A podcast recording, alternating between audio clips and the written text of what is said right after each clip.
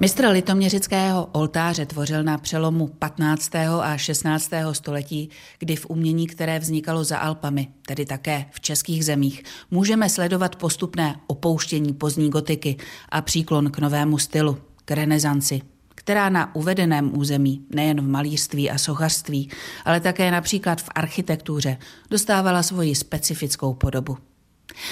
V dějinách umění se o mistru litoměřického oltáře mluví jako o největší osobnosti jagelonské epochy. Kdo ale byl tento mistr, jehož jméno neznáme? Odkud přišel, kde a kdy se narodil, vyučil, zemřel? Historikové středověkého umění se s tvorbou anonymních umělců setkávají daleko častěji než s konkrétními osobnostmi, ke kterým znají podrobný životopis. O to více se musí soustředit na samotné umělecké dílo a souvislosti, v rámci kterých vznikalo. Světlo do bádání může leckdy vnést také restaurátorský průzkum uvedeného díla. A to je také důvod, proč jsem se na Pražské akademii výtvarných umění sešla v ateliéru restaurování s jeho vedoucím Adamem Pokorným, jeho kolegyní, akademickou restaurátorkou Markétou Pavlíkovou a vedoucí kurátorkou Severočeské galerie výtvarného umění v Litoměřicích a pedagožkou z Ústavu pro dějiny umění Filozofické fakulty Univerzity Karlovy, historičkou umění Michélou Otovou. Začněme ale od začátku. Paní docentko, co vlastně tedy víme o anonymním mistru, který byl pojmenován podle svého stěžejního díla mistrem litoměřického oltáře? Těch informací pramené povahy, těch nemáme mnoho, respektive nemáme vůbec žádné. A osobnost mistra litoměřického oltáře vznikla na začátku 20. století, přesně ve 20. ve 30. letech 20. století jako myšlenkový konstrukt historiků umění, kteří eh, na základě formálních souvislostí dochovaných uměleckých děl, dochovaných deskových maleb, které byly evidovány už od konce 19. století v diecezním muzeu v Litoměřicích, vlastně konstruovali osobnost, malířskou osobnost. Josef Opicí pojmenoval jako malíře litoměřických pašiových desek a následně potom Jaroslav Pešina, badatel, který se specializoval na deskovou malbu v českých zemích a napsal také vlastně první monografii mistra litoměřického oltáře, tak vlastně tohleto pojmenování jako první použil.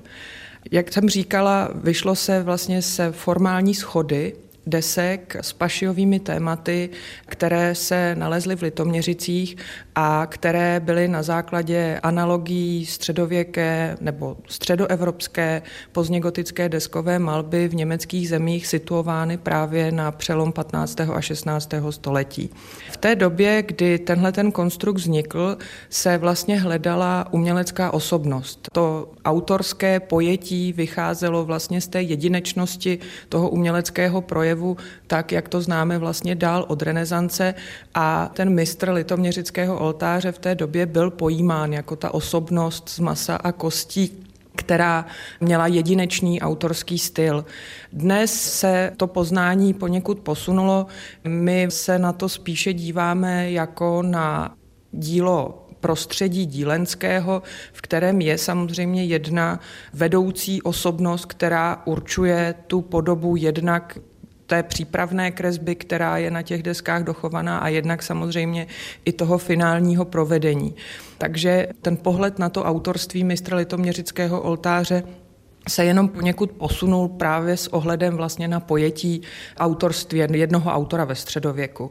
Každopádně o i té dílně, o které budeme spíše hovořit, o jejím fungování my bohužel nic nevíme. S jistotou víme, že tahle ta dílna pracovala pro dvůr, pro krále Vladislava Jagelonského, protože vlastně z téhle dílny pochází výzdoba nástěných maleb kaple svatého Václava v katedrále svatého Víta a zároveň, že vlastně ten nejdůležitější a vlastně nejranější doklad činnosti té dílny se dochoval v Litoměřicích. Litoměřický oltář byl v roce 1633 darován do kostela všech svatých právě v Litoměřicích. Ví se ale, kam byl tento rozměrný oltář určen původně? Bylo to skutečně do Litoměřic, které na počátku 16. století byly sedmým nejbohatším městem v Čechách? Pokračuje historička umění Michála Otová. V Litoměřicích je vlastně několik indicí kolem toho, kam vlastně teda ty původní desky mistra litoměřického oltáře, ten takzvaný litoměřický oltář měl být určen. Těch hypotéz je mnoho, souvisí to s prameny, které pocházejí ze 17. století, kdy císařský rychtář Jiří Herold ze Stoda pravděpodobně věnoval staré desky s pašiovými náměty do kostela všech svatých, což je děkanský kostel, městský kostel v Litoměřicích a na konci 17. století se potom dostávají do síně městské rady. Zde jsou také v 19. století objeveny a je tam objeveno pět desek, přičemž šestá zůstala a vlastně nevíme, jestli se jí to také týkalo, zůstala v rámci interiéru právě děkanského kostela všech svatých v Litoměřicích, což je také deska s námětem Krista nahoře Olivecké, o které se bude hovořit dál. Kdy a kde můžeme předpokládat, že se mistr litoměřického oltáře narodil? Tohle je otázka jedna z nejsložitějších. My o jeho původu spraveni nejsme. Umělecko-historická literatura druhé půlky 20. století sledovala jeho původ, spíše tedy umělecký původ než ten národní, protože ten opravdu v tom pozdním středověku sledovat nejde. Nemáme proto žádné prameny.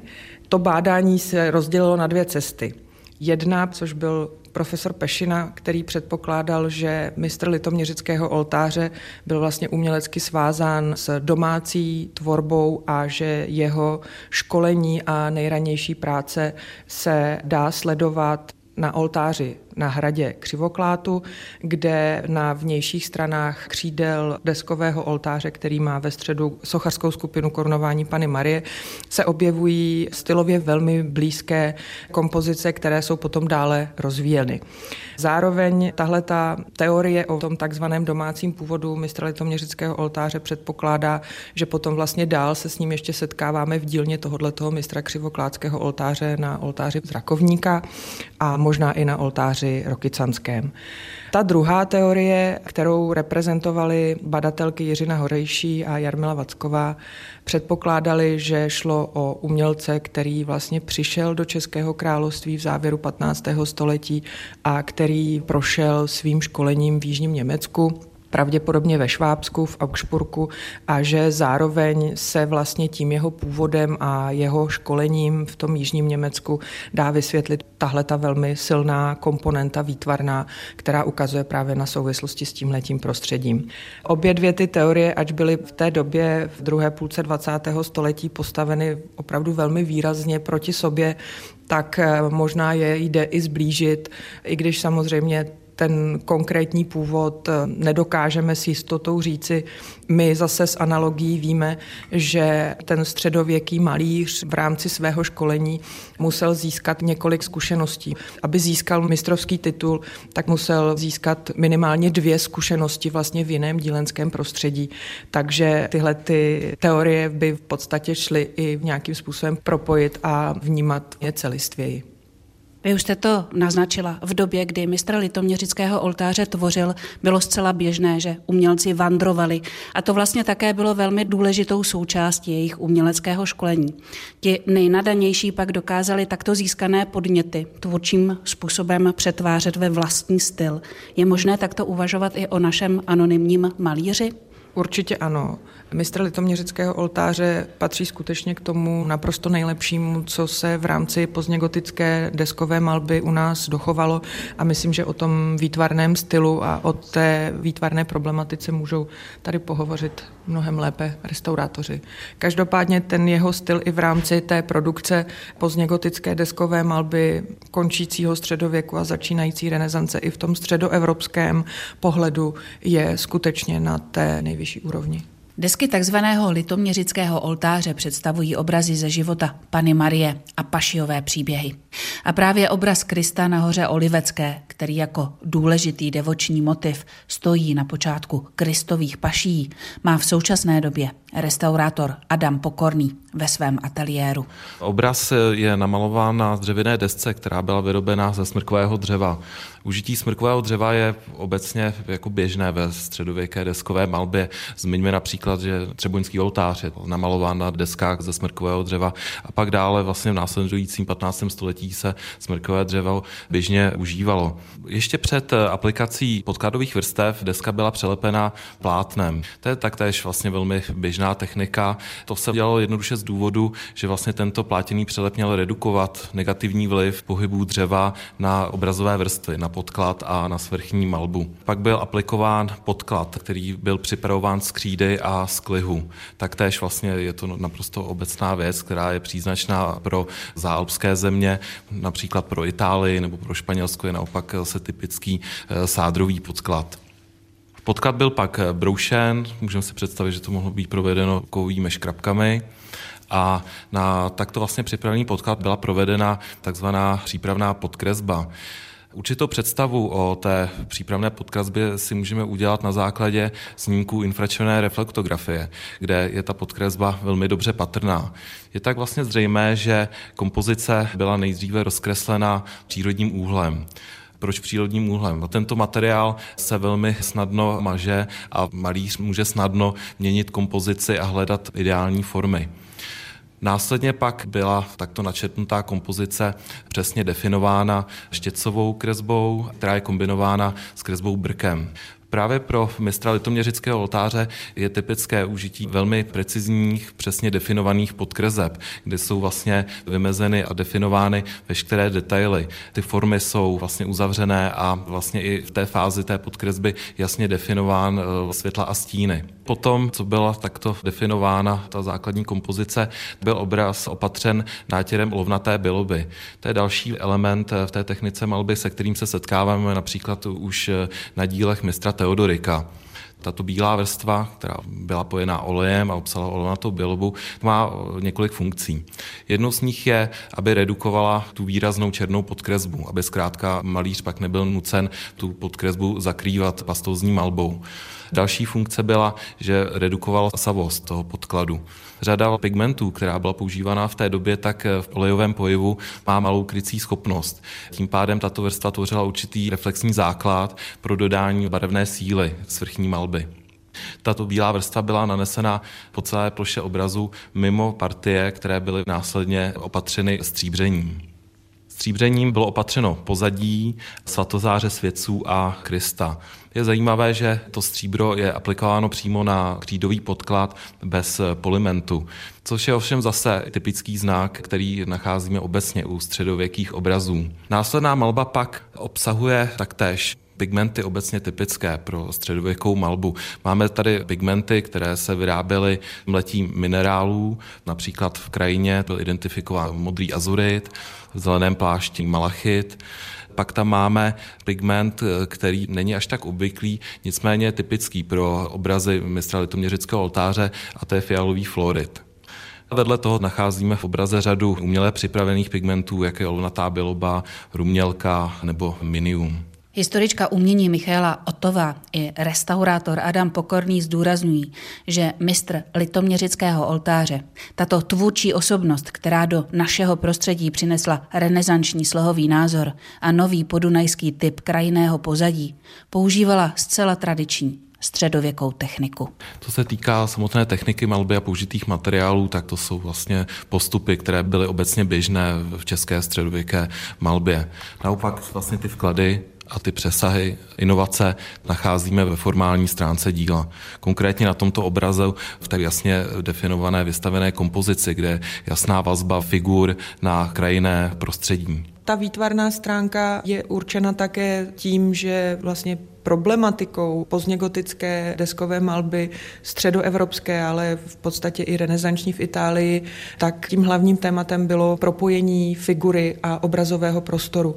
V tomhletom případě malíř, mistr litoměřického oltáře, postupoval také do určité míry tradičně, protože věnoval obrovskou pozornost eh, zpracování figury ale virtuózním způsobem a potom následně její zapojení do obrazového prostoru, který vlastně neustále byl prohlubován a ty prostorové vztahy byly zesložitovány, což vidíme zejména na obraze Krista na hoře Olivecké, kde je vlastně i ten krajný rámec toho prostředí komponován v několika prostorových plánech a to pojetí krajiny na tom horizontu stromů a i vlastně toho stylizovaného města hrade Jeruzaléma jsou tady vlastně pojaty velmi pokročilým způsobem. To se dá vlastně vztáhnout i k fenoménu takzvané podunajské školy, což je zase taková kategorie umělecko-historická, která vznikla na začátku 20. století z poměrně jasných i svým způsobem nacionálně orientovaných příčin. Tak takzvaná škola by implikovala to, že všichni měli jednoho učitele nebo měli společné učitele, což není pravda. Proto je to vlastně fenomen, který my označujeme spíš termínem takzvaná podunajská škola a je to vlastně malířský projev projev, který je symptomatický pro prostor právě Podunají, někde mezi Pasovem, Vídní a Salzburkem, kde se jak v malířství, tak v sochařství, tak v architektuře projevuje jednak hlouběji komponovaný obrazový prostor a výrazné vlastně zapojení krajného prospektu do maleb i do sochařského média, do reliefu, což ukazuje právě na velmi intenzivní propojení s malbou severoitalskou období už vrcholné renesance v Itálii. Ta deska eh, Krista na hoře Olivecké, která je samotným předmětem restaurátorského zásahu, tak eh, tu posluchači mají možnost vidět eh, v Severočeské galerii výtvarného umění v Litoměřicích ale je to deska, která byla ještě do začátku 90. let 20. století součástí interiéru děkanského kostela všech svatých v Litoměřicích, odkud byla zapůjčena laskavostí římskokatolické církve a děkanství v Litoměřicích do expozice Severočeské galerie, aby tak dotvořila vlastně ten celek eh, děl mistra Litoměřického oltáře, kterých je tedy v současné době instalováno v expozici 6. Tahle ta deska byla v literatuře vždycky považována vlastně za tu nejautentičtější, za tu nejlépe dochovanou, na které se ten rukopis mistra litoměřického oltáře dá nejlépe sledovat. Při restaurátorském průzkumu potom byly zjištěny naprosto nové skutečnosti, které ukázaly, že ten pohled vlastně předcházejících historiků umění, kteří neměli možnost pracovat metodami restaurátorského průzkumu jako my dnes, takže nebyly úplně správné. Bohužel k této desce se nedochovaly jakékoliv písemné zprávy o minulých restaurátorských zásazích. Nicméně na základě restaurátorského průzkumu si můžeme udělat určitou představu o tom, co ta deska v minulosti prodělala. Ukázalo se vlastně, že tento obraz prodělal velkou restauraci pravděpodobně v druhé polovině 19. století, kde můžeme předpokládat, že obraz byl čištěn, byly sejmuty staré laky, pravděpodobně také nějaké druhotné předešlé zásahy. Je zřejmé také, že deska byla na několika místech prasklá, takže deska byla lepená, ze zadu byla pak upetřena několika sflaky a několika spevňujícími elementy, které měly desku spevnit. Nicméně, jak se teď ukazuje, naopak na základě tohoto zásahu vzniklo řada dalších nových prasklin. Defekty byly eh, v této době lokálně vyretušovány, nicméně místy eh, tyto retuše přecházejí v souvislé přemalby. Tyto přemalby nacházíme zejména v oblasti malby krajiny, kde bylo původní stříbření s lazurou znova přestříbřeno a ty stromy jsou novodobé. Podařilo se vám tyto novodobé přemalby sejmout? Ano, vzhledem k tomu, že eh, vlastně eh, ty ostatní desky tohoto oltáře byly restaurovány s určitým názorem, určitým přístupem a vzhledem také k tomu, že spodní malba je velmi dobře dochovaná, bylo přistoupeno k rozhodnutí tyto druhotné přemalby sejmout. Podle pigmentů v těchto předmalbách tak se ukázalo, že pocházejí z druhé poloviny 19. století. Nicméně na několika místech se našly i starší retuše, řekněme, které mohou pocházet z období baroka. Přemalby z obrazu Krista na hoře Olivecké z litoměřického oltáře snímala akademická restaurátorka Markéta Pavlíková. Nejprve jsme udělali podrobný průzkum optickými metodami a zobrazovacími metodami a pak teprve bylo možné přistoupit k průzkumu sondážnímu. Byly odebrány také mikrovzorky pro analýzu pigmentů a pro srovnání stratigrafického složení vrstev barevných. Poté bylo možné přistoupit k samotnému snímání přemaleb. Při sondáži jsme zjistili, že pozadí bylo opatřeno novou vrstvou stříbření s vysokými vrstvami šelakových barevných vrstev, které vytvářejí dojem zlata. Této technice se říká takzvaně Walshgold, takzvané mycí zlato. Sondáží jsme zjistili, že pod touto vrstvou je celistvě dochovaná původní vrstva zlacení Posléze bylo zjištěno, že to není zlacení, ale také vrstva stříbření s takzvaným zlatým lakem. Po podrobných eh, sondážích eh, jsem zjistila, že tato vrstva je dochovaná téměř na celém povrchu pozadí, takže po schůzkách s odborníky jsme se dohodli, že v rámci toho, v jakém stavu jsou ostatní desky, bude tato novodobá vrstva stříbření sejmuta na tu původní. V barevných vrstvách eh, jsem postupovala stejným způsobem, že nejdřív byl sejmut eh, novodobý lak, který byl hodně silný a zcela potlačil rozsah malířských přemaleb. Tato přemalba se vyskytovala hlavně v okolí spojů a v pozadí krajinné malby. Další velké rozsáhlé přemalby se vyskytují v zeleném plášti a poštola. Zelený plášť je vytvořený z měděnky a na povrchu je zelená lazura, takzvaný rezinát, který ovšem časem reaguje se vzduchem a tmavne. Takže tato lazura je v současné době hodně stmavlá. Proto zřejmě přistoupili k tomu, že zelený plášť byl několikrát přemalovaný a vlastně tvořená ta draperie znova v přemalbě. Postupným snímáním přemaleb bylo zjištěno, že malba je v podstatě dochovaná ve skvělém stavu. Malíř použil velice kvalitní techniku. Inkarnáty jsou v podstatě dochované úplně celistvě. Došlo časem k zprůhlednění barevné vrstvy olovnaté běloby s červenými pigmenty, kdy je viditelná černá podkresba, která původně neměla být vidět. Takže to vytváří trošku takový jako zajímavý efekt, že vidíme do té spodní vrstvy malby. My teď stojíme před samotnou deskou obrazu Krista na hoře Olivecké. Teď, jestli tomu správně rozumím, jsou vlastně sejmuty všechny přemalby.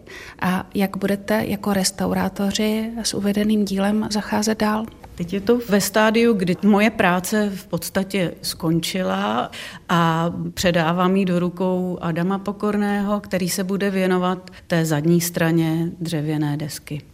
Jak bylo zmíněno, tak eh, v minulosti bylo na obraze učiněno několik nevodných zákroků, které se týkaly vlastně lepení desky a spevnění vloženými flaky. Nyní bude nutné prasklené desky znovu slepit a tyto elementy nevhodné odstranit a nahradit je jiným systémem, který dovolí desce reagovat volně na klimatické výkyvy. Následně bude přistoupeno k tmelení a pak vlastně eh, k retuši. Zásahy, které jste zmiňovali, probíhaly během 19. století v intenzích dobového pohledu na památkovou péči, na restaurování uměleckých děl. Byl litoměřický oltář restaurován také během století 20. To se konkrétně týká desky s výjevem eh, Kristus nahoře Olivecké, tak eh, během 20. století restaurován téměř nebyl. Můžeme předpokládat nějaké drobné zásahy, nicméně neprošel žádnou větší restaurací. Na současné podobě ostatních desek tohoto oltáře se podílala zejména restaurace Bohuslava Slánského a Ludmily Slánské, kteří tyto desky restaurovali 1956 až 58. Během tohoto zásahu byly sejmuty staré retuše a zejména odstraněno druhotné zlacení pozadí a svatozáří svědců a Krista.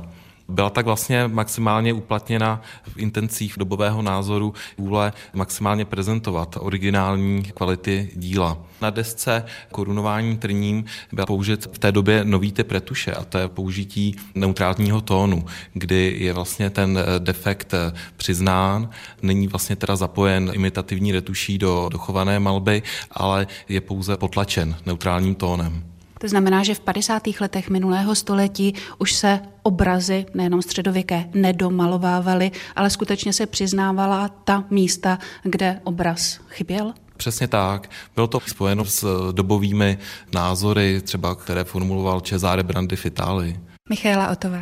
V souvislosti s eh, těmi restaurátorskými zásahy na litoměřickém oltáři je možná ještě dobré upozornit na to, že osobnost Bohuslava Slánského i jeho ženy Ludmily Slánské vlastně patří k té naprosto nejdůležitější zakládající generaci takzvané České restaurátorské školy, která už vlastně během první republiky v Národní galerii nebo v předchůdkyně Národní galerie vlastně formulovali zásady toho moderního restaurátorského přístupu, který vychází ze zapojení přírodovědných metod a samotná osobnost Bohuslava Slánského, který byl i výjimečným teoretikem a který vlastně založil založil na Akademii výtvarného umění i restaurátorské ateliéry, patří opravdu v celoevropském kontextu k tomu nejvýznamnějšímu. A v Čechách se drží taková dobrá tradice, že ta nejlepší umělecká díla restaurují ti nejlepší restaurátoři, což se samozřejmě snažíme držet dnes i my a proto vlastně pokračujeme v té kontinuitě spolupráce s restaurátory, kteří prostě patří k těm naprosto evropským špičkám. Doplňuje historička středověkého umění Michaela Otová. Litoměřický oltář patří mezi mistrova nejstarší dochovaná díla. Dokončen byl přibližně mezi lety 1505 až 1507. Ohledně doby vzniku tohoto hypoteticky předpokládaného oltáře, tam to rozmezí kolísa někde tak kolem roku 1500 až k roku 1507, což vlastně ta spodní mladší datace se opírá vlastně o datování potom vlastně následné výstylově pokročilejší eh, výzdoby malířské v kapli svatého Václava v Pražské katedrále. Ta doba kolem roku 1500 je vlastně potom spojována s analogiemi právě už uvedené podunajské školy, především především díky srovnání s tvorbou Rolanda Friaufa staršího a Jerga Broje. Proto to datování kolem roku 1500 nebo prvního desetiletí. Co se týká samotné podoby litoměřického oltáře, po kterém náš mistr získal své jméno, tak eh, ta hypotetická rekonstrukce, kterých existuje několik, ale vlastně ta základní, vychází samozřejmě z toho, kolik máme dochováno desek. Když přijdete do expozice Severočeské galerie výtvarného umění v Litoměřicích, tak uvidíte čtyři jednostrané desky. Ty jsou všechny věnovány námětům, které vycházejí z kristových paší, to znamená z utrpení Krista, vlastně z té cesty od jeho zajetí přes cestu nahoru Oliveckou až vlastně po ukřižování. Ty desky jsou tedy čtyři. Je to Kristus nahoře Olivecké, o kterém jsme tady hovořili. Je to potom téma byčování Krista, korunování Krista trním a samotné ukřižování. To znamená, že tohle jsou ty čtyři jednostrané desky, které velmi pravděpodobně zadní stranu nikdy žádnou vlastně malovanou neměli. K tomu se pojí dvě obou straně malovaná křídla, která implikují to, že šlo tedy původně o oltář, který měl vlastně zavírací možnost, měl křídla, která se během liturgického roku vlastně používaly v souvislosti s liturgickou praxí, kdy se vlastně ta všednodenní podoba, tu, kterou vlastně divák věřící měl možnost vidět nejčastěji, tak vlastně ta byla věnovaná právě Kristovým paším, to znamená tomu příběhu Kristova utrpení. A když se oltář otevřel, tak eh, byla tou sváteční stranou strana mariánská, což jsou právě ty dvě křídla, které nesou mariánské výjevy. Jedno je navštívení Pany Marie, setkání tedy těhotné Pany Marie s Alžbětou a pokračováním toho mariánského cyklu je téma adorace narozeného dítěte, tudíž narození Krista. A protože jsou vlastně tahle ta křídla obou strana, tak na zadní straně navštívení Pany Marie je vlastně doplňující výjev těch kristových paší, Kristus před Kajfášem, před veleknězem, což je zase téma, které vlastně doplňuje právě tu cestu odsouzení Krista a vydání Krista lidu s označením ekce homo a potom jeho teda následnou cestu na Kalvárii. A samotná deska s adorací dítěte, tak ta nese na zadní straně téma Krista nesoucího kříž. Z téhleté představy těchto šesti desek, čtyřech tedy jednostranných a dvou obostraných, vyšel Jaroslav Pešina, který konstruoval tu představu tak, že nám samozřejmě chybí nějaké desky. A minimálně nám chybí dvě desky, které byly oboustrané, aby doplňovaly celek do čtyřech křídel, které by byly zavíratelné. Samozřejmě chybí nám i střední část toho oltáře ta skříň, která hypoteticky se předpokládá, nebo byla by to nejčastější varianta, že uprostřed té skříně byla vlastně sochařská skupina, která by samozřejmě v tomto případě zobrazovala panu Marii v neznámé ikonografické variantě, buď jako asumptu, jako oslavenou panu Marii na nebesích, nebo jako nějakou jinou variantu oslavování Pany Marie, mohlo tam být korunování Pany Marie, nebo různé jiné. Jaroslav Pešina také předpokládá, že kromě teda té jedné neznámé sochy byly po stranách vlastně ještě dvě další figury, což je také vlastně statisticky nejčastější zobrazení v případě právě toho skříňového oltáře s zavíracími křídly. To znamená, když ten oltář byl zavřen, tak divák viděl kromě samozřejmě té vnější strany těch pohyblivých křídel i křídla pevná, s kterými se nehýbalo. A to jsou právě vlastně ta čtyři křídla, která dnes vlastně jsou součástí expozice Severočeské galerie. A zároveň samozřejmě se předpokládá, že nám další desky chybí které zase doplňovaly ten pašiový cyklus. Vychází se, jak jsem říkala, z analogií v českém prostředí vlastně žádný kompletně dochovaný pozdněgotický oltář, který by nám ukazoval stejnou kompozici, tak takový nemáme. Výjimkou je snad Velhartická archa, která v Národní galerii v Anešském klášteře vlastně z podobné doby z konce 15. století taky kombinuje vlastně stojící sochu a pohyblivé křídla. Z zahraničním materiálu ve střední Evropě se dá, jsou to opravdu ty monumenty, monumentální, obrovské pozdněgotické oltáře. Můžu zmínit eh, vlastně analogii eh, Michala Pachera eh, v poutním kostele ve svatém Wolfgangu v Horním Rakousku, který právě má ústřední skupinu korunování Pany Marie a má dvojici pohyblivých a pevných křídel. Je to prostě ta takzvaná pětidílná archa, kde bychom vlastně mohli vidět jakoby kompoziční variantu, i když námětově je to něco odlišného. S touhletou představou pracovala a pracuje dosavadní literatura, nicméně jsou tam jako určité otazníky otazníky, které dnes vlastně ukazují, že budeme muset eh, se dobře zamyslet i eh, vlastně průzkumovými metodami, pracovat s otázkou, eh, zdali vlastně máme před sebou opravdu jeden oltář, což je samozřejmě komplikované i tím, že vlastně nevíme to původní určení. Zvažují se vlastně různé varianty. Část badatelů hovoří pro litoměřický původ, i když víme tedy, že to byla pražská dílna, musel to být opravdu jako velký monumentální oltář. To znamená, že se předpokládá i jeho určení do probožského kostela svatého Štěpána v Litoměřicích, dneska teda biskupskou katedrálu a tady se předpokládá i možnost propojení objednavatelské s Janem z Wartenberka, což byl kancléř Vladislava Jagelonského. Druhá varianta předpokládá, že by to mohl být oltář pro všechny svaté, pro děkanský kostel, jehož středověká podoba je dnes ukryta v té barokní přestavbě Octaviana Brodža. Ovšem to nejsou jediné varianty. Hovoří se o tom, že právě ten císařský rychtář eh, Jiří Herold ze Stoda v 17. století mohl ty desky získat v Praze, že mohl ten oltář být původně třeba i pro Pražský hrad, ale nemáme k tomu vůbec žádné doklady. A čtvrtá hypotéza, aby toho nebylo málo, předpokládá, že tenhle ten oltář mohl být původně určen pro premonstrátský klášter v Doksanech, kde měl ten Jiří Herold ze Stoda velmi intenzivní vazby. A navíc my víme, že vlastně pro premonstráty vzniklo další dílo mistra litoměřického oltáře, takzvaný oltář Strahovský, který je navíc tomu litoměřickému oltáři časově časově i stylově velmi blízký.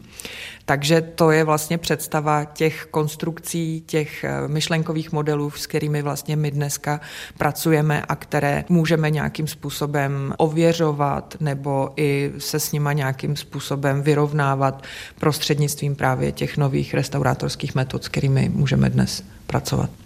A přinesl tento konkrétní restaurátorský průzkum obrazu Krista na hoře Olivecké nové světlo do bádání kolem litoměřického oltáře nebo snad dokonce samotného mistra, jehož osudy jsou i přes značnou pozornost historiků umění dosud dnes zcela přesvědčivě objasněny? Každý detailní průzkum přináší nové informace. To naše bádání je zatím v té interdisciplinární části mezi restaurátory a uměleckými historiky, dá se říci,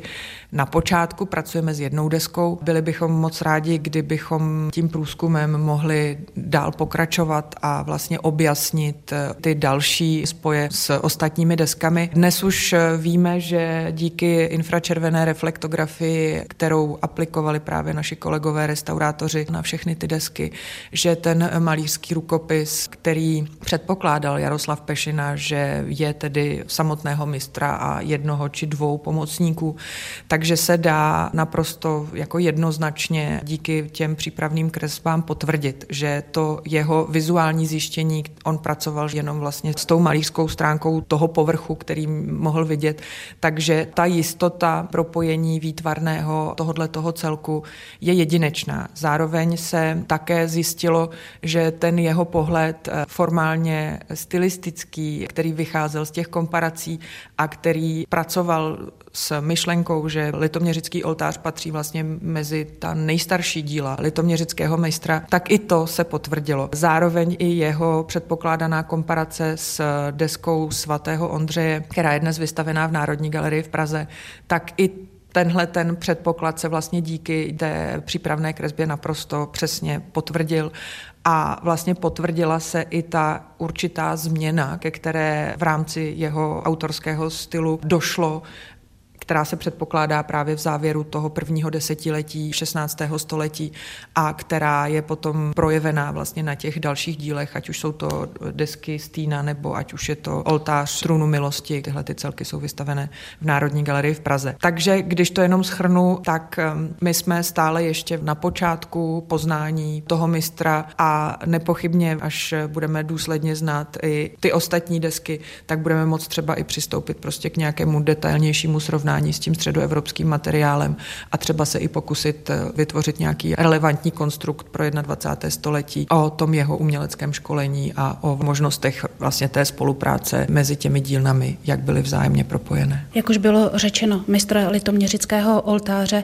na uměleckém díle nepracoval sám. Jak vypadal provoz takové dílny na přelomu 15. a 16. století? Díky literatuře druhé půlky 20. století jsme poměrně dobře spraveni o situaci v těch dílenských provozech ve významnějších uměleckých centrech v prostředí Prahy. My jsme odkázáni pouze vlastně na zprávy z cechovního bratrstva svatolukášského, které eviduje jmény malíře, ale vlastně o samotných provozech těch dílen eh, nejsme spraveni. Nejsme spraveni tak ani o tom, do jaké míry nebo jakým způsobem spolupracovali malíři a sochaři.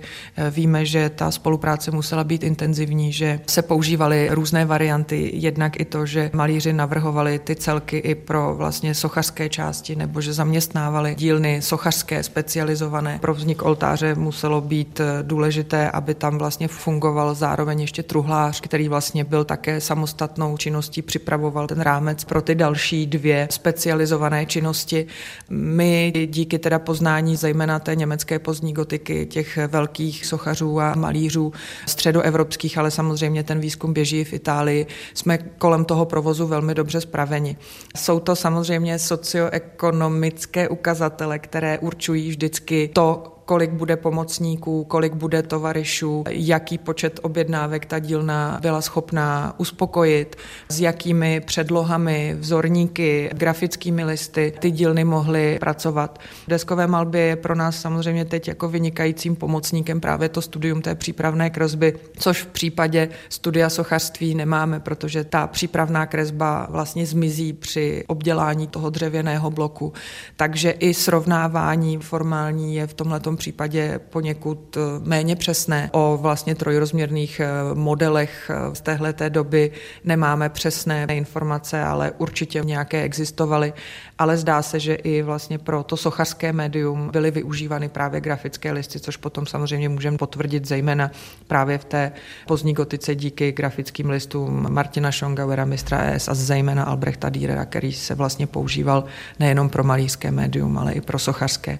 Takže co se týká těch dílen pražských, kolik jich bylo a kolik vlastně měli členů a jakým způsobem vlastně fungovala ty eh, dodavatelsko-odběratelské vztahy, tak eh, o tom příliš nejsme eh, spraveni, protože neustále vlastně pracujeme s obrovským torzem toho památkového fondu a ten pramený materiál nemáme. V našem prostředí máme mnohem lepší pramené informace třeba z Chebu o fungování malířských a sochařských dílen, anebo potom teda musíme za hranice, ať už teda do Vídně nebo do Norimberka, kde ty prameny jsou pro nás mnohem lépe dochované, anebo také teda do Švábska, do Augsburgu, případně až do Itálie, abychom vlastně přes analogie mohli něco takového konstruovat. Pokud se vrátíme k samotnému litoměřickému oltáři, z jakých prostředků je restaurována? Severočeská galerie výtvarného umění měla možnost čerpat dotaci z Ústeckého kraje a to díky tomu, že ta deska je dlouhodobě vystavená v prostorách Severočeské galerie a kde ji také vlastně od letošního dubna budete moci znovu uvidět pohromadě s ostatními deskami. Ta deska bude instalována v Litoměřicích 12. dubna kdy vlastně eh, bude počínat svatý týden, období před Velikonocemi, kdy dojde i k umělecké intervenci, kterou vede Patrik Hábl a to už je jakousi tradicí v Severočeské galerii, že právě na dobu svatého týdne se vlastně jedna z desek litoměřického mistra odstne ukryta pod autorským plátnem Patrika Hábla a vlastně tahle ta výtvarná performance jakýmsi způsobem vlastně upomíná na zacházení s deskovými obrazy a sochami z oltáři, které se ve středověku děly, ať už tím zavíráním, anebo právě těmi pašiovými plátny, kterými se překrývaly i v mladší době potom buď celý prostor presbytáře, nebo prostě konkrétní oltáře. A tahle ta výtvarná intervence, na kterou snad si mohu dovolit posluchače pozvat, bude ukončena o Velikonocích, kdy deska Krista nahoře Olivecké bude tedy slavnostně odhalena a to autorské plátno zůstane součástí té instalace. Uzavírá vedoucí kurátorka Severočeské galerie výtvarného umění v Litoměřicích, historička umění Michaela Otová, která společně s restaurátory Markétou Pavlíkovou a Adamem Pokorným hovořila o okolnostech vzniku jednoho z nejzásadnějších děl starého umění, které se na našem území dochovalo a podle nějž byl pojmenován anonymní mistr litoměřického oltáře, který nepochybně patřil k nejvýznamnějším malířům Jagelonského dvorského okruhu.